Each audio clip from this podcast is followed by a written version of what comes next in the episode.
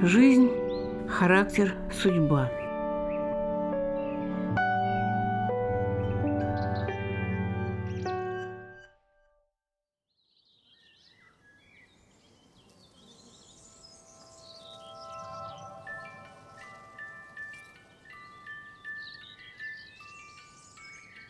Пророчишь горькое и руки уронила. Прилипла прядь волос к бескромному челу и улыбаешься. О, не одну пчелу румяная улыбка соблазнила и бабочку смутила не одну. Эти строки Анна Ахматова в 1921 году посвятила своей близкой подруге Ольге Афанасьевне Глебовой-Судейкиной.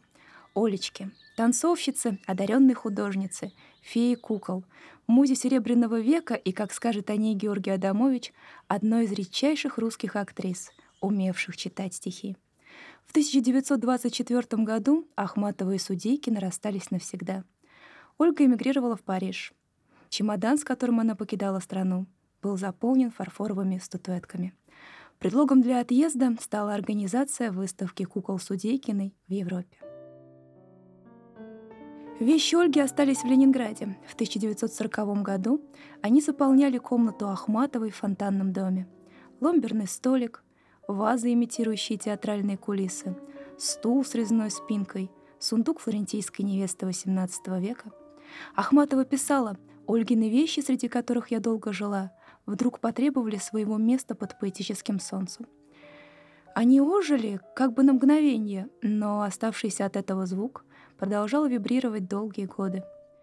Осенью предвоенного 1940-го, разбирая старые бумаги, стихи и письма, Ахматова вспоминала события другого предвоенного года, 1913-го.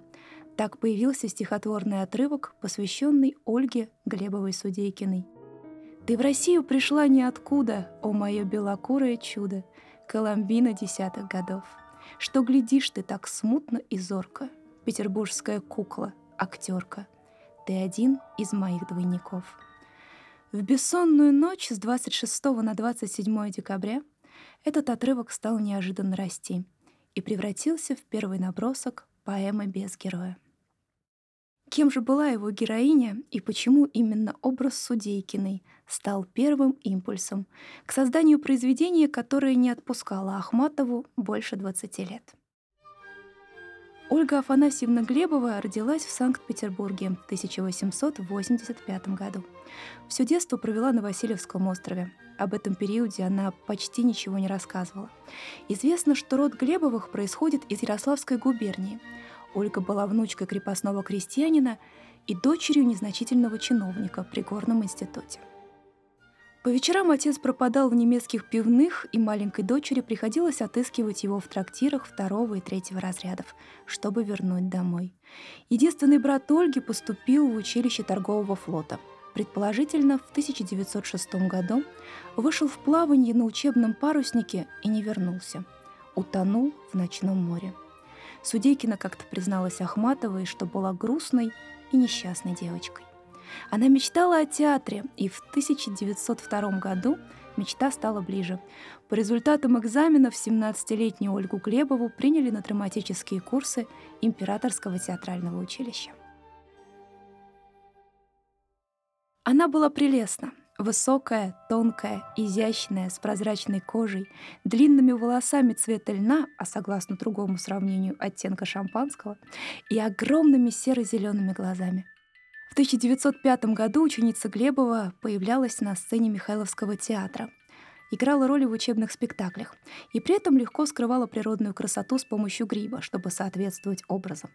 Перевоплощалась в Клавдию, горбатую, кривобокую, рыхлую, с веснушками на лице, героиню пьесы Найденова, в графиню-внучку из комедии Грибоедова «Горе от ума» и Бронку в драме «Снег». После экзаменационных спектаклей Ольга попала в труппу Александрийского театра, где, например, играла Аню в спектакле «Вишневый сад». Год спустя выпускница Императорского театрального училища добилась ангажемента у Комиссаржевской. Театр, который возглавляла Вера Федоровна Комиссаржевская, располагался в здании нынешнего пассажа. Режиссером с 1906 года был Всеволод Мирхольд, художником Сергей Судейкин. Ольге давали небольшие роли — В ноябре 1906 года она появилась в образе монахини в спектакле «Сестра Беатриса» по пьесе Миттерлинга. Максимилиан Волошин вспоминал об этой постановке. Я действительно в первый раз за много лет видел в театре настоящий сон. И мне все понравилось в этом сне. И эта готическая сцена, в которой зеленоватый и лиловый камень смешан с серыми тонами гобеленов, и которая чуть-чуть поблескивает бледным серебром и старым золотом. Мне понравились эти сестры в серо-голубых, обтянутых платьях и безобразных чепцах. Я был влюблен во сне в эту католическую богоматерь. Мне совершенно не хотелось вспоминать о том, что небесной Беатрисой была Вера Федоровна Комиссаржевская, что группа рыдающих и ликующих сестер были созданы Всеволодом Мейерхольдом, который проводит теперь идею нового театрального искусства. Все это не имело никакого отношения к тому цельному, и властному сну, который захватил меня. Ольга казалась счастливой. Она выходила на одну сцену с великой Верой Комиссаржевской. Ее имя печаталось на афише среди фамилий известных актеров, оформителей и режиссеров — Волоховой, Мирхольда, Григорьева. А за кулисами разгорался роман с модным художником и декоратором Сергеем Судейкиным. Сергей Юрьевич Судейкин — сын жандармского подполковника Георгия Порфирьевича, боровшегося с народовольческим движением. Он обучался в Московском училище живописи, вояния и зодчества, был отчислен на год за демонстрацию на студенческой выставке рисунков фривольного содержания. А по окончании училища поступил в Академию художеств в Санкт-Петербурге. Талантливый живописец и график Судейкин имел в обществе неоднозначную репутацию. Одевался как денди, держался несколько вызывающе и высокомерно, многим казался человеком безнравственным, но обаятельным. Он увлекся молодой актрисой, и она почти сразу ответила на его ухаживание.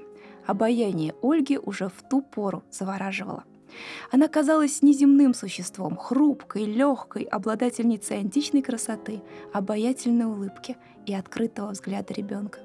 И хотя в жестах Глебовой современники отмечали некоторое манерничание, в хрипловатом колдовском голосе искусственность, а в нарочито петербургском произношении гласных жеманства, ее образ не портили даже эти черты.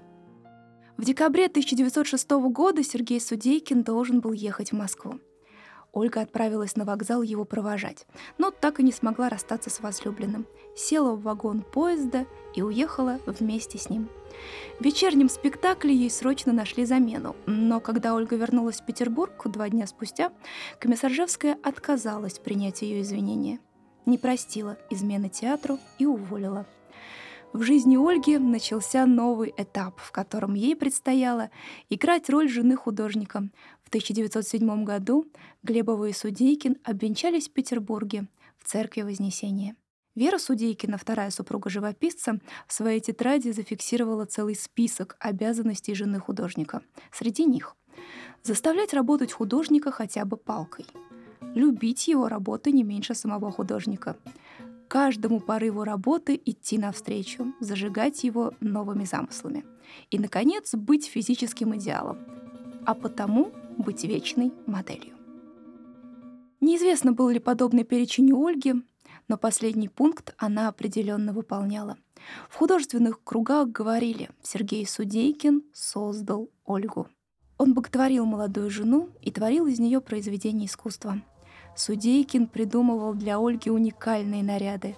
Платье а-ля 1830 год, манто из светло-голубой ткани, украшенное лебедиными перьями, а наряд из белого и розового тюля, усеянный гранатовыми бабочками с жемчужными усиками, стал сенсацией на рождественском спектакле в кабаре «Бродячая собака». Костюмы Ольги, порой вычурные, театральные, на грани безвкусицы, запоминались лучше, чем постановки, которые она в них посещала. Судейкины пытались подражать, но никому не удавалось передать ее уникальный стиль. Ольга с особым изяществом носила эти экстравагантные туалеты и с достоинством оголяла поцелуйные плечи, завернувшись в шелковые ткани. Этот талант Ольги тоже не остался незамеченным. И вскоре она стала одной из первых русских манекенщиц. В 1910 году изображения Глебовой Судейкиной появились на открытках. Она представила модели петербургских ателье – Корней Чуковский писал об Ольге. Нарядная, обаятельно женственная, всегда окруженная роем поклонников.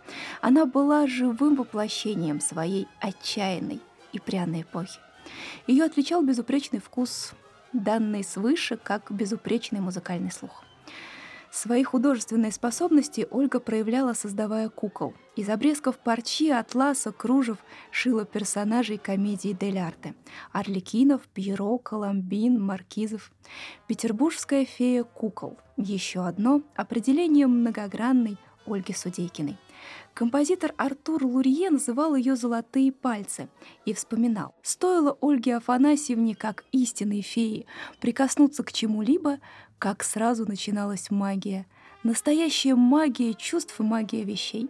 Вещи как будто загорались внутренним огнем. Все вокруг нее сверкало волшебным огнем искусства.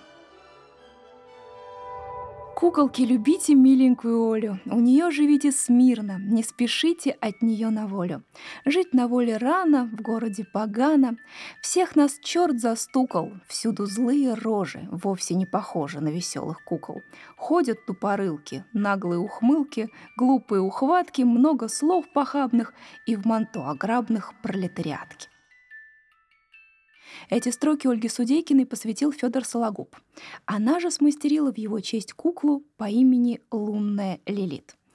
Через год после венчания Сергей Судейкин объявил жене, что больше не любит ее, и даже поведал об изменах с другими женщинами. Ольга и прежде чувствовала его охлаждение и была несчастна. Ведь свое отношение к Судейкину она интерпретировала так. «Мне казалось, что я могла бы 10 лет кряду просидеть в одном кресле с Сергеем. Вскоре Ольгу Судейкину ждало еще одно потрясение. Прочитав дневник друга мужа, поэта Михаила Кузьмина, жившего с ними в одной квартире, она узнала о том, что двух мужчин связывали не только дружеские отношения. Ольга настояла на том, чтобы Кузьмин покинул их дом. Брак мужчины и женщины, казалось, рушился, но союз художника и модели сохранялся – в 1909 году Ольга вернулась на сцену после двухлетнего перерыва. Директор Малого театра в Петербурге Алексей Сергеевич Суворин пригласил ее заменить заболевшую накануне премьеры актрису и сыграть роль путаницы в водевильном спектакле по пьесе Юрия Беляева. Ольга появлялась на сцене в светлом бальном платье в духе 1840-х и в бархатной шубке с горностаем поверх него – Образ дополняли большая муфта и мягкая фетровая шляпа. Позднее Сергей Судейкин написал ее портрет в этой роли. «Позвольте представиться», — заявляла героиня. «Я путаница. А 1840 год там, вы его сейчас увидите. Что вы говорите? Кому нужно такое старье?» «Право, не знаю. Как? Почему сороковой год?» «Не помню. Я все перепутала. Забыла. Да, наконец, это дело автора а вовсе не мое. Я путаница. Больше ничего. Ольга настолько органично вписалась в легкую водевильную историю, что после третьего спектакля Алексей Суворин окончательно доверил ей главную роль в пьесе «Путаница» или 1840 год. Этот образ появился во втором посвящении поэмы «Без героя», адресованном Ольге Судейкиной. «Ты ли путаница психея, черно-белым веером вея, наклоняешься надо мной. Хочешь мне сказать по секрету, что уже миновало лето и иною дышишь весной. 7 июня 1958 года Ахматова дала пояснение этому посвящению – кстати, о путанице. Все, что я знала о ней до вчерашнего дня, 6 июня 1958 года, было заглавие и портрет Ольги Афанасьевны в этой роли, сделанный Сергеем Судейкиным. Вчера мне принесли пьесу, поразившую меня своим убожеством. В числе источников поэмы прошу ее не числить. Михаил Кузьмин для журнала «Аполлон» написал хвалебную рецензию непосредственно на спектакль. Это не только самая свежая и интересная вещь из репертуара малого театра, но между русскими пьесами других театров мы не знаем за этот год более милого, трогательного и детски пленительного зрелища. Госпожа Глебова, дебютировавшая в роли путаницы, внесла все старомодное очарование, лукавое простодушие и манерное кокетство в свои интонации, жесты и танцы. Лучшей путаницы мы не могли бы представить. В 1910 году Ольгу Судейкину приняли в труппу Малого театра в Петербурге. Она по-прежнему была окружена поклонниками, в нее влюблялись, посвящали стихи. В воспоминаниях Игоря Северянина можно прочесть. Мне кажется, ее любят все, кто ее знает. Это совершенно исключительная по духовной и наружной интересности женщина. Из многочисленных стихотворных строк, адресованных Судейкиной, можно составить ее портрет — Какая прелесть Ольга Афанасьевна! Припомнив повести Тургенева, мы скажем, что душа у Оли Асина, тиха, улыбчива, сиренева. Писал, предположительно, всю жизнь влюбленный в Ольгу Федор Сологуб. Вы коломбинная психея, двух мус беспечная подруга. А это Михаил Кузьмин, несмотря на всю сложность отношений, признавал таланты Ольги в стихах. Вот наступил вечер, я стою один на балконе — Думаю все только о вас, о вас. Ах, неужели это правда, что я целовал ваши ладони? Что я на вас смотрел долгий час? Эти строки Всеволод Князев написал за несколько месяцев до самоубийства. Многие считали, что причиной его смерти стала неразделенная любовь к Судейкиной. По легенде, на похоронах поэта его мать, глядя Ольге в глаза, сказала «Бог накажет тех, кто заставил его страдать». Ахматова вспоминала, как в 1921 году после похорон Блока они с Судейкиной пытались найти на Смоленском кладбище могилу Всеволода Князева. «Это где-то у стены», — сказала Ольга, но так и не нашла. Она забыла, где его похоронили. Самоубийство Князева нашло отражение в поэме «Без героя», а в год его смерти Ахматова посвятила Судейкиной стихотворение «Голос памяти». «Что ты видишь, тускло на стену смотря?» В час, когда на небе поздняя заря, чайку ли на синей скатерти воды, или флорентийские сады, или парк огромный царского села, где тебе тревога путь пересекла. Или того ты видишь у своих колен, кто для белой смерти твой покинул плен? Нет, я вижу стену только, и на ней отцветы небесных гаснущих огней. С 1910 года Ольга Судейкина начала выделяться хореографическими номерами. Она участвовала в представлениях классического и современного танца. В 1911 году выступала в «Лебедином озере» на сцене Малого театра Петербурга. Танцевала в балете Бориса Романова «Козлоногие» на музыку Ивана Саца на сцене нынешнего театра на Литейном. Согласно полулегендарной версии, исполняла полонез самим Нижинским. Ольга Глебова-Судейкина представляла танцы в салонах и кабаре. Следуя моде, заданной Айсидорой Дункан, она выходила на сцену босиком, полуобнаженной, в легкой тунике. Из рецензии в обозрении театров. Изумляют бестиальные изгибы и изломы госпожи Глебовой-Судейкиной, актрисы на специфические роли. Из газеты «День». Великолепен костюм полуобнаженной Ольги Глебовой-Судейкиной – ее иступленная пляска, ее бессознательно взятые, экспрессивные для нежити движения, повороты, прыжки. Своей победительной, манящей улыбкой и всеми ритмами своих легких движений всегда напоминала весну, писал в дневнике Корней Чуковский. 6 января 1913 года в подвале «Бродячей собаки» состоялось единственное музыкальное представление Михаила Кузьмина «Вертеп кукольный». Имя Ольги Судейкиной значилось одним из первых в афише. Она играла Богородицу. Новорожденного младенца представляла кукла, сшитая Ольгой. Декоратором был Сергей Судейкин. На вечерах бродячей собаки Ольга читала стихи по просьбе зрителей и поэтов и декламировала без подготовки – Блестящая техника помогала ей передавать эмоции и смыслы. Особенно она любила снежную маску Блока. Исполняла стилизованные танцы и была настолько популярна, что в программе вечера достаточно было указать «Ольга Афанасьевна Судейкина будет танцевать». После закрытия «Бродячей собаки» Судейкина вошла в труппу преемника кабаре «Привала комедиантов» в доме Адамини – один из залов в подвале на Марсовом поле 7 оформил Сергей Судейкин. Посетители вспоминали огромный во всю стену портрет его жены. Александр Мгебров, актер и режиссер, так описал увиденное. Олечка Глебова, несомненно, она. Но мне показалось, что она находится во власти каких-то неведомых чар. Эта женщина-кукла на моих глазах все время странно менялась, как ожившая. как будто в ней уже нет собственной воли, но она всепоглощающая воля того, кто ею обладает. В 1918 году Юрий Аненков специально для Ольги Судейкиной поставил балет-пантомиму «Кекоок» на музыку Клода Дебюсси. Представление с огромным успехом шло в привале комедиантов. Как копытца топчут сапожки, как бубенчик звенят сережки, В бледных локонах злые рожки. Окаянной пляской пьяна, словно с вазы чернофигурной, Прибежала к волне лазурной, так парадно обнажена. Анна Ахматова, поэма без героя. В богемной среде Ольга была женским идеалом. При всем многообразии перевоплощений она сама как будто бы была театральным персонажем. Прекрасный инженю.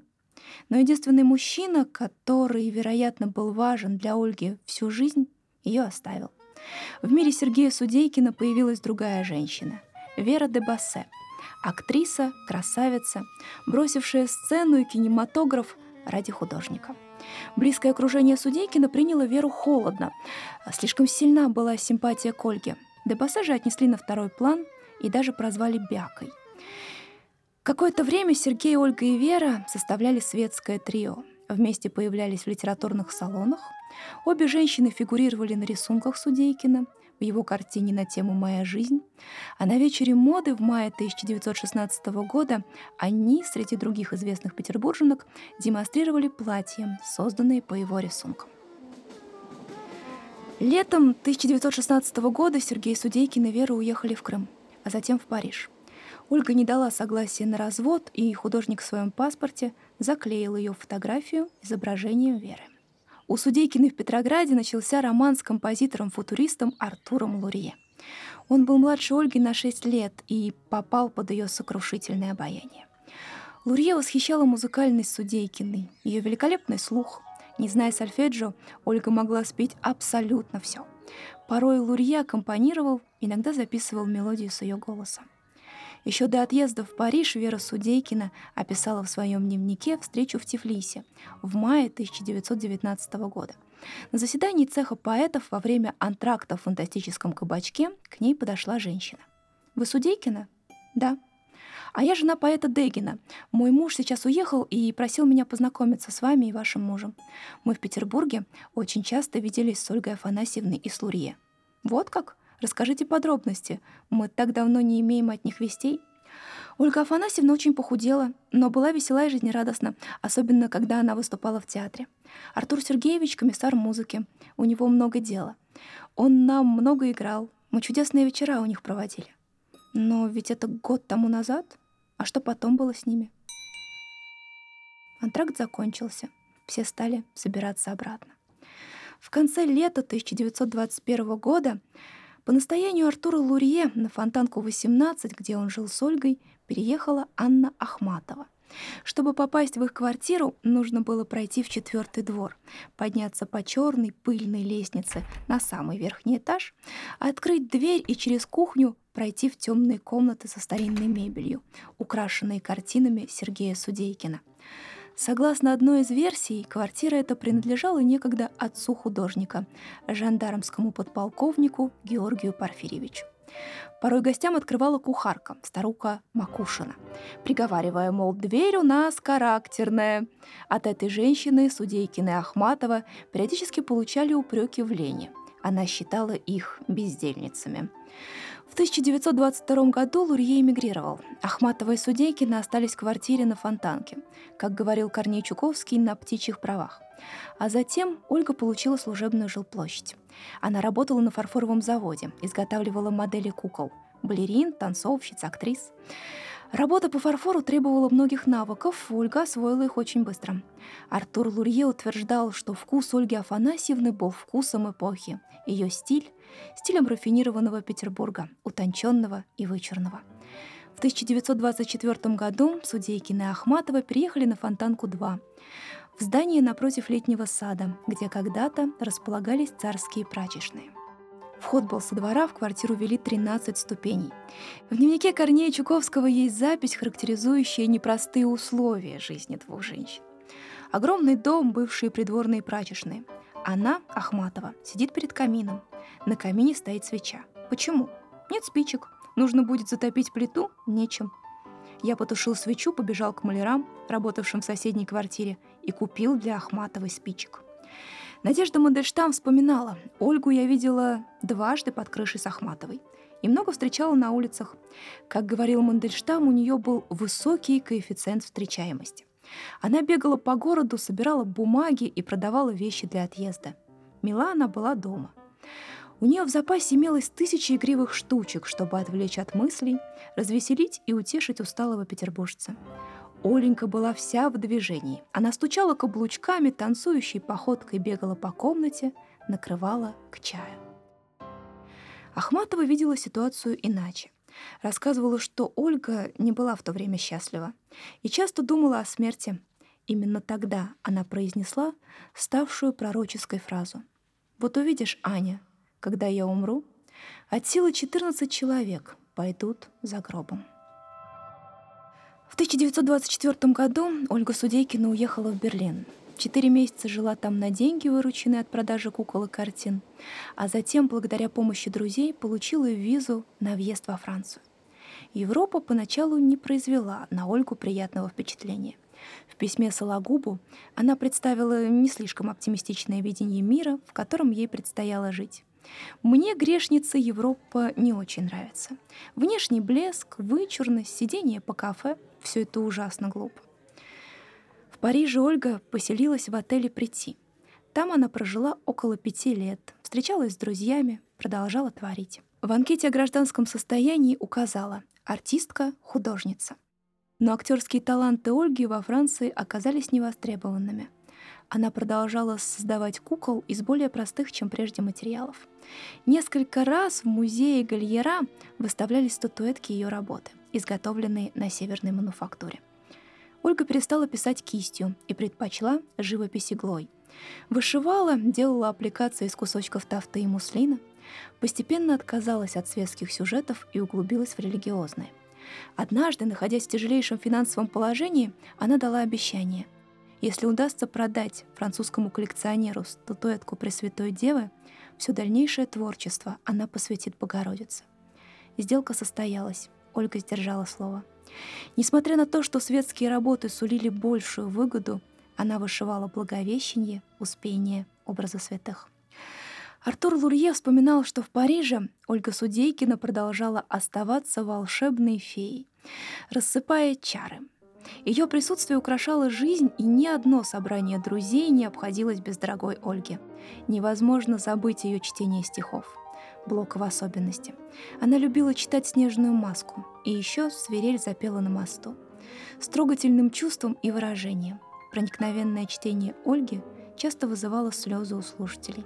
В такие минуты она умолкала – еще одним увлечением стали переводы. С французского на русский Ольга перекладывала Бадлера, Верлена, Маларме. И в тех же тетрадях, в которых записывала тексты, создавала рисунки. Элиан Мокбекер, изучившая рукописи Судейкиной, пришла к выводу, что ее переводы были результатом длительных усилий. Многочисленные поправки, добавления между строк на полях указывают на то, что тексты по нескольку раз переписывались и изменялись в поисках лучшего варианта. Ленивица луна разнежилась, мечтает, как ты прелестница в подушках пуховых, что прежде чем уснуть, рассеянно ласкает окружность нежную двух персий молодых. И в одиночестве, иной раз сиротливо, на землю скатится ее слеза пугливо, и набожный поэт в ладони сохранит ту бледную слезу, что с неба вниз упала. В мерцании жемчугов и радугах опала, и в сердце глубоко от солнца сохранит. Так звучит Бадлер в переложении Ольги Судейкиной. В Париже ей приписывали многочисленные романы, но мысли об уехавшем в Америку Сергее Судейкине, вероятно, не оставляли Ольгу. Узнав о его повторной женитьбе, она пригрозила устроить скандал, ведь развод так и не был оформлен официально. Ольга даже предоставила в префектуру полиции свидетельство о браке и собиралась разоблачить Сергея как двоеженца. Но благодаря общим друзьям скандала удалось избежать. Когда несколько лет спустя художник Савелий Сорин, оказавшись в Штатах, встретился с Судейкиным и рассказал ему о бедственном положении Ольги, о ее одинокой и нищей жизни в Париже, Сергей демонстративно заткнул уши. «Умоляю, не говорите мне об Ольге, я этого не вынесу». Самым известным французским адресом Судейкиной стала маленькая комнатка на восьмом этаже под самым небом в доме номер восемь на площади доктора Поля Мишо за церковью Сен-Жана-де-Шанталь. Соседи называли Судейкину «дама с птицами». По подсчетам гостей в маленькой комнате вместе с хозяйкой обитало от 46 до 100 пернатых разных видов и оттенков. От простых парижских воробьев и голубей, которых Ольга подбирала на улице и выхаживала, до экзотических видов, на покупку которых уходили последние деньги – Днем их щебет и гам не давал покоя посетителям. Судейкина не могла держать птиц в заперти. Она открывала клетки, позволяла им летать по комнате или выпорхнуть за ее пределы. А вечером все питомцы непременно возвращались. Прилетали на зов хозяйки. Глядя на Ольгу, выбегавшую из дома в легких пеньюарах или старомодных платьях и насвистывающую какую-то мелодию, чтобы приманить птиц, окружающие думали, что она понимала их язык. У всех пернатых были имена. Ольга знала их привычки, могла поведать о характере и предпочтениях. Началось это увлечение с просьбы Тамары Персец присмотреть за ее птицами, пока та будет на отдыхе. Однако Ольга так привязалась к пернатым подопечным, что, вернувшись, подруга не стала забирать у нее клетку. Количество птиц увеличивалось. Сначала появились канарейки, затем попугайчики, воробьи, горлинки. С птицами Ольга Афанасьевна возилась целый день и знала каждую из них – она кормила их каким-то особенным образом, лечила, чистила клетки. Птицы выводили птенцов, летали по комнате, садились куда попало и не давали покоя своим щебетам и гамам, вспоминал Артур Лурье. Фрагмент обстановки парижской комнаты Ольги Судейкиной под самым небом можно увидеть на ее картине «Клетка с птицами». Разнообразие красок, мягкий свет и легкость. Птицы спасли Ольгу от депрессии, наполнили ее жизнь новым смыслом – Люди больше во мне не нуждаются. Я займусь птицами. Так Судейкина объясняла свое решение. В годы войны она вынуждена была голодать. Все деньги, вырученные от продажи работ, уходили на зерно. Я должна была бы делать добро людям, но я бедна, больна, а потому я забочусь о птицах. Ольга не спускалась в бомбоубежище, боялась оставлять своих питомцев. И лишь однажды, в сентябре 1943 года, во время воздушной тревоги пошла в укрытие с двумя птицами и свертком вышивки. Возвращаться ей было уже некуда. На дом упала бомба. На месте комнаты осталась черная дыра. Почти все птицы погибли. Те, что чудом выжили, сидели на ветках неподалеку и больше не отзывались. Она пыталась жить дальше — Поселилась у друзей, снова начала окружать себя птицами. Я сделала все усилия, чтобы побороть весь ужас душевный и упрямо начала снова строить жизнь-гнездо, писала Ольга Судейкина своей подруге Вере Квиль. Но от страшной потери так и не оправилась. Стала нервной, раздражительной, заболела бронхитом. Друзья говорили, что от этой болезни она сгорела, как свеча. В январе 1945 года знакомые редко навещали Ольгу в больнице. Боялись заразиться. Болезнь стремительно прогрессировала, пациентка угасала. Она чувствовала, что не выживет. Художник Николай Миллиотти, приехавший к Ольге за неделю до смерти, был потрясен. Он помнил Глебову легкой и утонченной красавицей, всегда улыбчивой и беззаботной. В больничной палате, согнувшись, сидела женщина – вся закутанная платками, сгорбленная, с поднятыми страдальческими бровями и с ужасом в милых светлых глазах. 19 января 1945 года Ольги Судейкиной не стало. Накануне она рассказала навестившему ее священнику русской церкви странный сон. В больничной палате вдруг появились все ее птицы. Побыли там какое-то время, потом улетели — Лишь одна белая голубка задержалась подле больной, а после, внезапно взлетев, разбилось об оконное стекло. «Не мою ли собственную смерть я видела во сне?» — спросила священника Ольга. 19 марта 1945 года Артур Лурье записал. Ольга умерла в Париже. месяц тому назад, в больнице, в одиночестве, с открытым туберкулезом, в нищете, утратив абсолютно все в жизни, великий и страшный конец, завершивший ее жизненный путь к истине и к свету последних лет. Бедная моя Ольга, незабвенная.